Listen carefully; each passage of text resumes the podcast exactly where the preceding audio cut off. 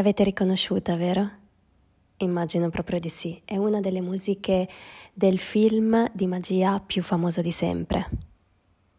Esatto, Harry Potter. Questa musica introduce l'argomento di oggi e oggi parleremo della magia che la natura ha in serbo per noi, sia per la nostra mente che per il nostro fisico. Buon ascolto.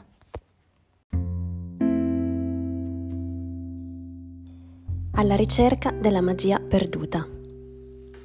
La parola magia ha un'origine molto antica e tutto quello che negli anni ha girato intorno ad essa risale addirittura ai tempi di Erodoto, il quale nelle sue storie racconta di una particolare casta sacerdotale persiana, i magi. Si trattava di una casta così si dice, depositaria di saperi occulti, che in particolar modo riguardavano l'astrologia e l'interpretazione dei sogni. Ora, secondo le credenze classiche, furono proprio i magi a inventare la magia e l'astrologia. L'antropologo Fraser considerò la magia come un tentativo da parte dell'uomo di manipolare la realtà circostante Diciamo che oggi come oggi questa parola ha perso un po' il suo senso del passato, eh, legato a poteri occulti, ad atti magici, per acquisire un senso, come dire, più metaforico, che eh, è ben riassunto in questa frase che io adoro di Paolo Coelho. La magia è un ponte che ti permette di passare dal mondo visibile in quello invisibile e di imparare le lezioni di entrambi i mondi. Oggi come oggi associamo questa parola spesso e volentieri a qualcosa che ci porta via dalla realtà, qualcosa di estremamente bello e che ci dona sensazioni piacevoli, talvolta addirittura catartiche, che appartengono un po' a quello che mi piace definire, riprendendo appunto le parole di Coelho, il nostro mondo invisibile. Ognuno di noi attribuisce a questa parola un significato molto personale. La magia di un tramonto, la magia di un bacio, di un viaggio o di una camminata all'aria aperta. Ci sono tante leggende che riguardano la magia e tanti poeti o scrittori hanno composto versi su di essa. Ultimamente però, ahimè, stiamo perdendo questo senso di magia per lasciare spazio a sensazioni sempre più negative che ci impediscono di godere di questi momenti. La magia in effetti è qualcosa a cui va dedicato tempo e noi di tempo ne abbiamo sempre meno. Sempre così indaffarati nelle nostre vite piene di impegni, di doveri, facciamo davvero fatica a lasciarci travolgere dal nostro mondo invisibile. Provate a pensare all'ultima volta che vi siete sentiti pervasi da questo senso di meraviglia Probabilmente non sarà facile per voi ricordarlo perché è troppo indietro nel tempo e questo, concedetemelo, è un vero peccato. Io ricordo che l'ultima volta che mi è capitato è stato davanti ad un tramonto a cui ho avuto la fortuna di assistere seduta su una bellissima spiaggia. C'erano davvero tutti gli ingredienti uh, utili a rendere quel momento magico. La pace del silenzio interrotta solo dai rumori della natura, i colori del cielo che abbracciavano quelli del mare, la sensazione di leggerezza data dalla mancanza di pensieri negativi e poi il tempo per potermi godere tutta quella meraviglia senza un termine di scadenza. In effetti, stare nella natura è una delle esperienze più magiche che possiamo regalare alla nostra mente. E questo non lo dico io, ma diversi studi legati alle neuroscienze lo hanno ampiamente dimostrato.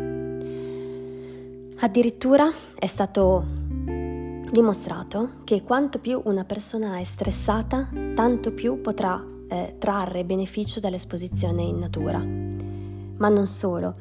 Da un, studio di Gregory Bretman ehm, è emerso che le immagini e i suoni della natura possono aiutarci ad uscire da una routine mentale detta ruminazione, ossia la tendenza a tornare e ritornare inutilmente sugli stessi pensieri negativi, eh, in poco tempo.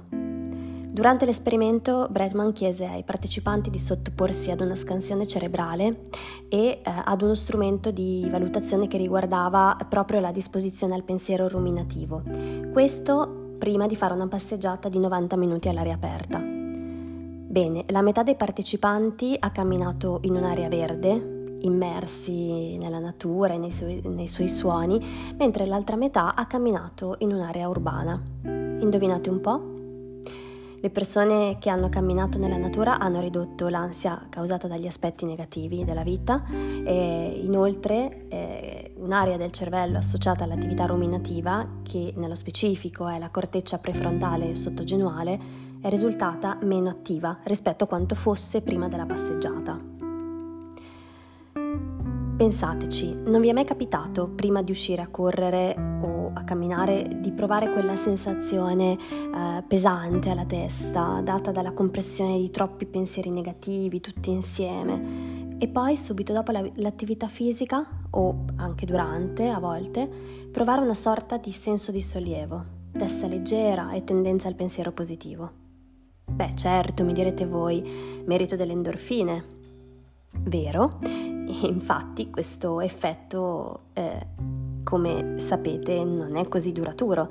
Diciamo che dopo un po' di tempo svanisce e da lì la voglia di, eh, anzi il bisogno di ritornare a correre. Ma qui si entra in un altro capitolo che probabilmente affronteremo in uno dei prossimi episodi.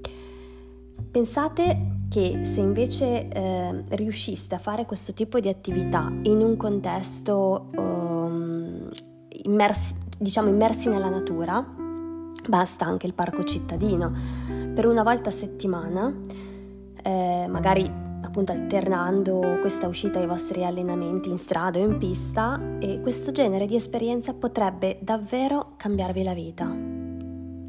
C'è un fenomeno molto interessante che avviene all'interno del nostro cervello che prende il nome di neuroplasticità. Probabilmente ne avrete già sentito parlare. Comunque è la capacità del cervello di modificare la sua struttura e le sue funzioni per rispondere a stimoli esterni e a stimoli che risiedono eh, in noi internamente, dati appunto dall'attività di pensiero. Eh, Tale condizione è stimolata da come noi ci poniamo, ovviamente per esempio se decidiamo di eh, fare eh, qualcosa o di imparare qualcosa e dall'allenamento, quindi dall'impegno e dalla costanza che mettiamo nel raggiungimento di questo obiettivo. Eh, pensate che addirittura uno dei padri della plasticità cerebrale, Richard Davidson, ha dimostrato che eh, il solo atto di pensare eh, riesce a modificare la nostra struttura cerebrale. Infatti, eh, mettendo a confronto il cervello di un monaco tibetano con quello di un soggetto normale, le strutture cerebrali sono diverse e questo sembra dipendere proprio dalle attività della meditazione. Cosa voglio dire con questo? Una cosa molto semplice in realtà eh, ovvero che se voi abituate il vostro cervello al contatto con la natura, non solo ne trarrete beneficio istantaneo, ma riuscirete anche a produrre cambiamenti durevoli nel vostro cervello. Eh, in più, grazie diciamo, al contatto reiterato con elementi naturali, avrete molte meno difficoltà a richiamare tali ambienti alla vostra immaginazione e, come detto prima, e le nostre sinapsi si possono cambiare anche solo con la forza dell'immaginazione. Se questa non è magia. Insomma, tutti questi effetti salutari sul nostro funzionamento mentale possono davvero essere intesi come un processo di ripristino.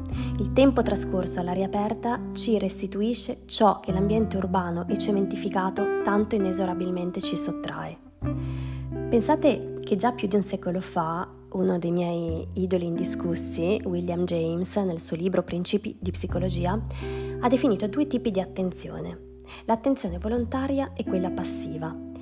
L'attenzione volontaria richiede uno sforzo eh, continuo, mm, quindi dobbiamo eh, costantemente agire su di essa e soprattutto quando siamo sommersi da una grossa quantità di stimoli, che poi è, eh, diciamo, caratteristico caratteristica questa del nostro stile di vita. L'attenzione passiva, al contrario, non implica alcuno sforzo.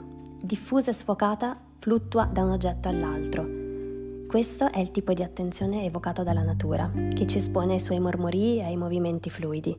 Alcuni psicologi chiamano questo stato mentale soft fascination e il sollievo e la pausa dalle insistenti richieste cognitive della vita moderna che la natura ci offre garantisce alla nostra riserva di risorse mentali l'opportunità di rigenerarci, di rigenerarsi, scusate. Ciò accade proprio perché eh, i nostri cervelli non sono stati programmati per tutti gli stimoli eh, ormai noti e stranoti e presenti negli ambienti urbani e nelle nostre vite lavorative o in generale non sono stati programmati per svolgere compiti altamente astratti e complessi che noi ci assegniamo ogni giorno.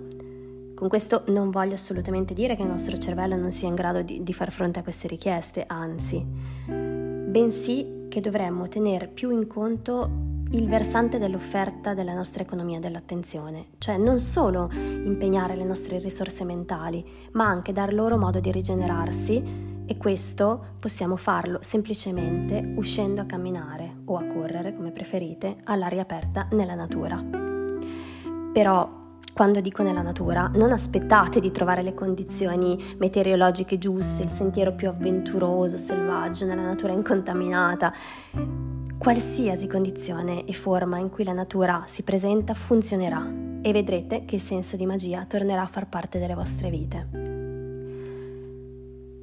Un altro aspetto che io trovo molto interessante, affrontato da alcuni studiosi, riguarda il fatto che gli ambienti naturali tendono a contenere più informazioni visive rispetto agli ambienti edificati e questa abbondanza di stimoli visivi è qualcosa che noi umani bramiamo perché circa un terzo dei neuroni della corteccia cerebrale è dedicato all'elaborazione visiva. L'appetito dei nostri occhi è però bilanciato, diciamo, dal desiderio eh, di capire e dare un senso di ordine. La natura offre entrambe le cose. Eh, laddove gli ambienti urbani spesso eccedono da una parte o dall'altra, nella natura troviamo equilibrio, sperimentando un alto grado di fluidità percettiva.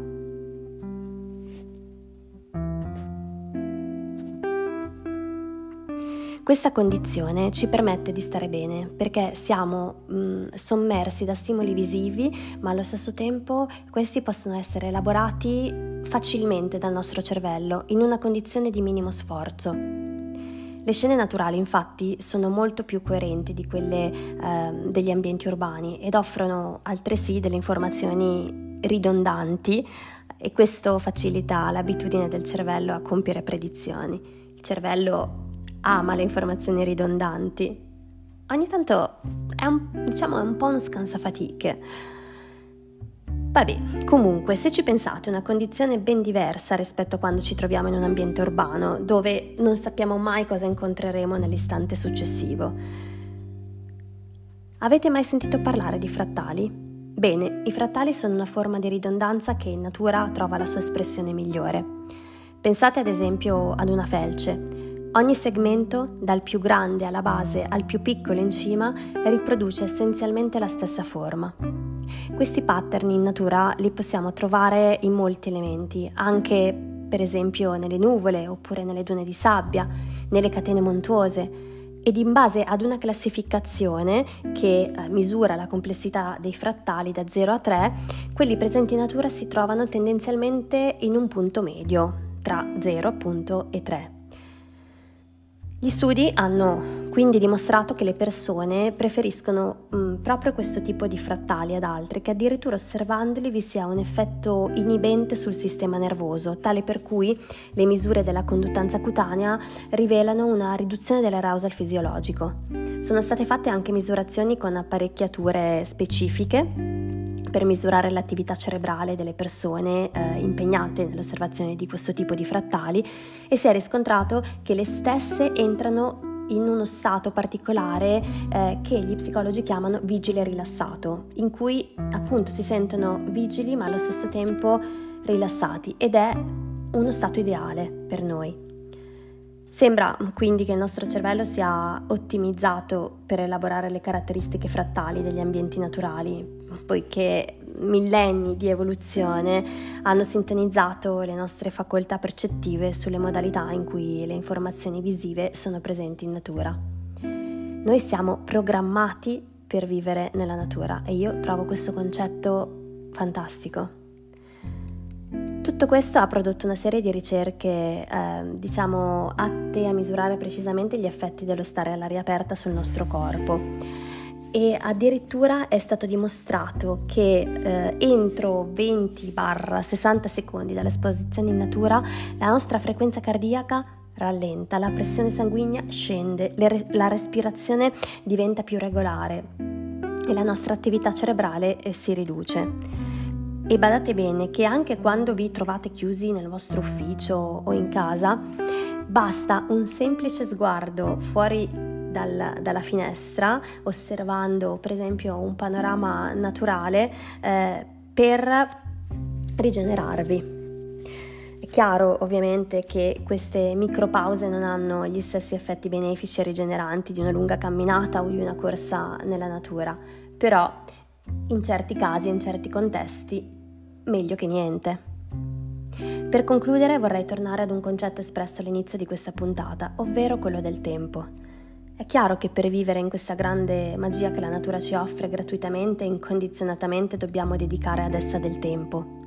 Oggi stiamo vivendo un'epoca in cui, in modo masochistico, dedichiamo gran parte del nostro tempo a cose che non ci fanno stare bene, senza rendercene conto, senza pensarci troppo e anzi trovando dei passatempi come per esempio social network che ci distraggono dal malessere che coviamo dentro, ma che di fatto non fanno altro che peggiorarlo.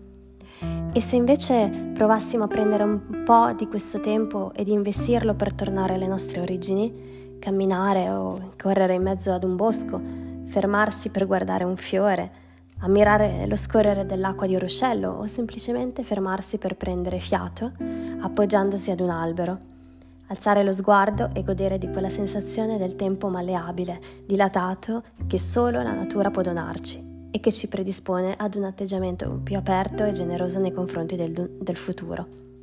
Mia nonna da piccola mi diceva sempre che il tempo fugge, ed è proprio così, ma dobbiamo abbandonare l'idea di inseguirlo, perché esso sarà sempre più veloce di noi. Quello che dobbiamo fare è dargli valore e viverlo al meglio delle nostre possibilità, in modo che quando fuggirà non potrà lasciare dietro di sé rimpianti, ma solo ricordi meravigliosi. L'episodio di oggi eh, si conclude qui, io vi ringrazio per l'attenzione e ci sentiamo la prossima settimana.